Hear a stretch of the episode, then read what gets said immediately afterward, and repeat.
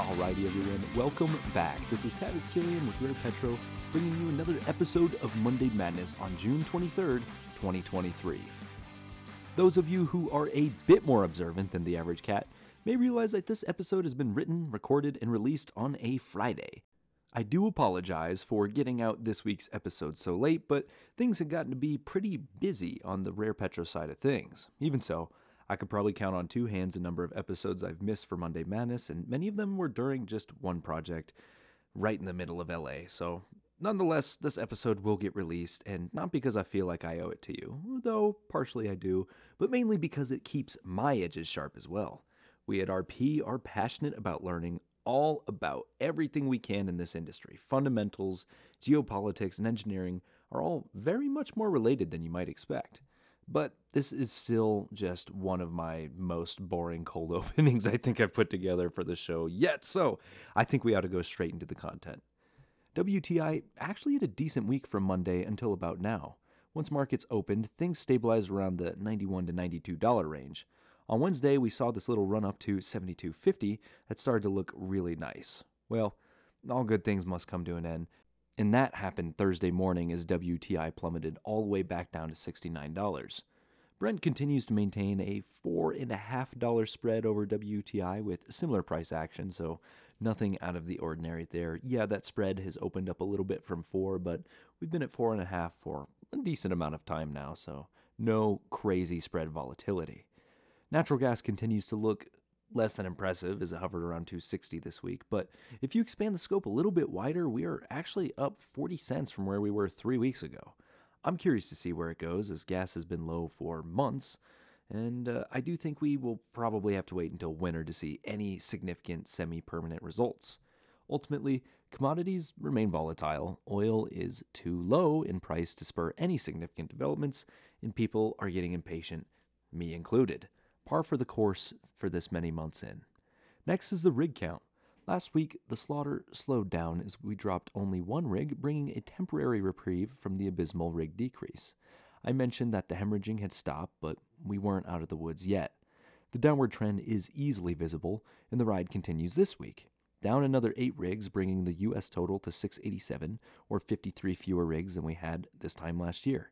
This also means that in two months, we have lost 68 rigs. So, who are the biggest losers? At a basin level, it was the Permian and Marcellus who were down four each. The Eagleford is up two, and surprisingly enough, the Utica is up three rigs for the week.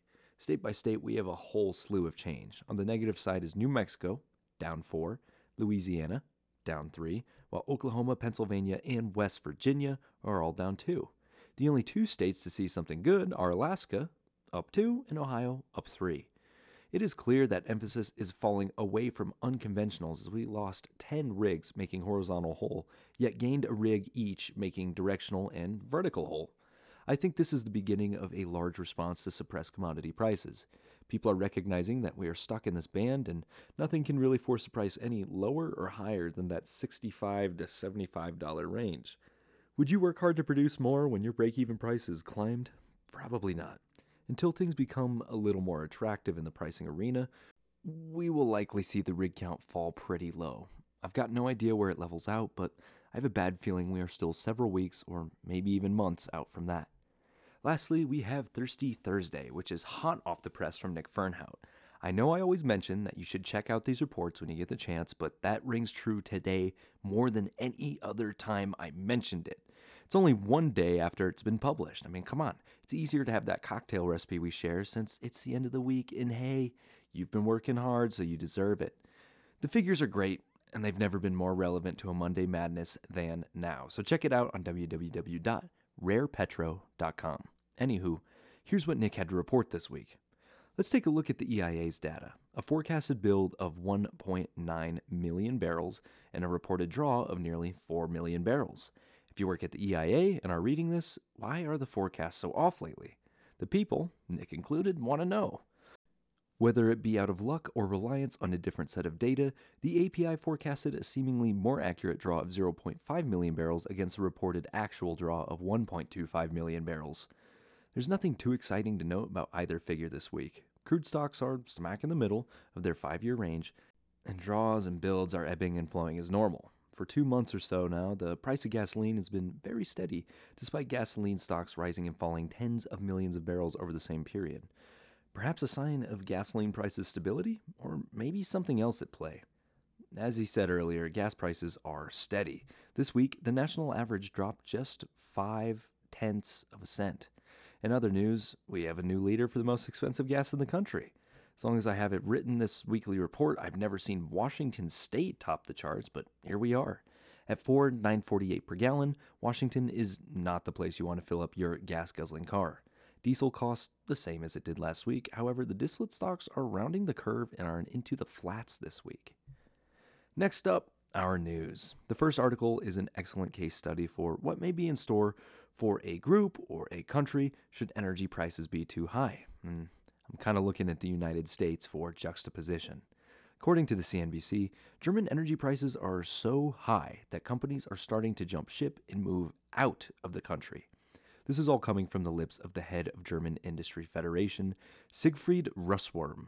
He mentioned that folks from family owned businesses to large German headquartered operations are leaving, primarily because of the high cost of energy, but the legal red tape and the current political climate sure don't help. It makes sense in the case of a small family business, but the large companies are finding success everywhere except for their home country, so now is as good a time as any to relocate. This is a bit comical considering the central bank president was quoted back in April as saying the country's energy crisis was, quote, more or less solved, end quote. The month after that, the government announced $4.4 billion in subsidized electricity assistance annually in an attempt to shield businesses from those high energy costs. Fortunately, the cost of energy in the United States is quite a bit lower thanks to our ability to produce a good amount of hydrocarbons on our own we may have had a slightly different situation had we been more dependent on Russia for our natural gas and oil. Energy independence is an incredible dampener to price volatility. Not to say you won't be affected, but it can limit just how dramatic energy inflation might be for the general public. Some food for thought when talking about the importance of energy independence with others. To finish the podcast, we take a quick look at the situation surrounding Russian sanctions. Now, I wasn't exactly keeping count, but apparently the EU has settled the 11th package of sanctions against Russia, and this one is the Mac Daddy. According to Commission President Ursula von der Leyen, this new round will, quote, deal a further blow to Putin's war machine with tightened export restrictions targeting entities supporting the Kremlin, end quote. The package essentially targets countries acting as middlemen that continue to funnel supplies into Russia. Turns out sanctions are only as effective if people agree to follow them. There's been a surge in demand for EU products from Armenia, Kazakhstan, Kyrgyzstan, and others that are publicly friends like Saudi Arabia, Turkey, and China. This is wigging out the EU because everybody and their mom knows that these products are still making their way into Russia. Not only that, but this package also bans access to EU ports if your ship is even suspected of engaging in ship to ship transfers involving Russian oil. If you're an avid listener and follower of this podcast, you would know that it was a prediction from Rare Petro when the conflict started.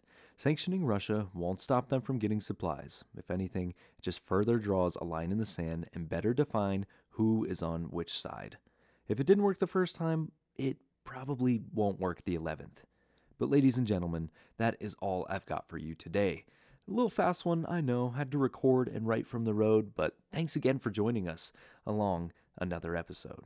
I'll be back by the evening of uh, probably Friday, so you'll get another episode fresh on Monday morning, specifically for Monday Madness. And you'll also probably get an episode of the Basin Breakdown any day now, either this week or next week, and that'll review all of the news from last month.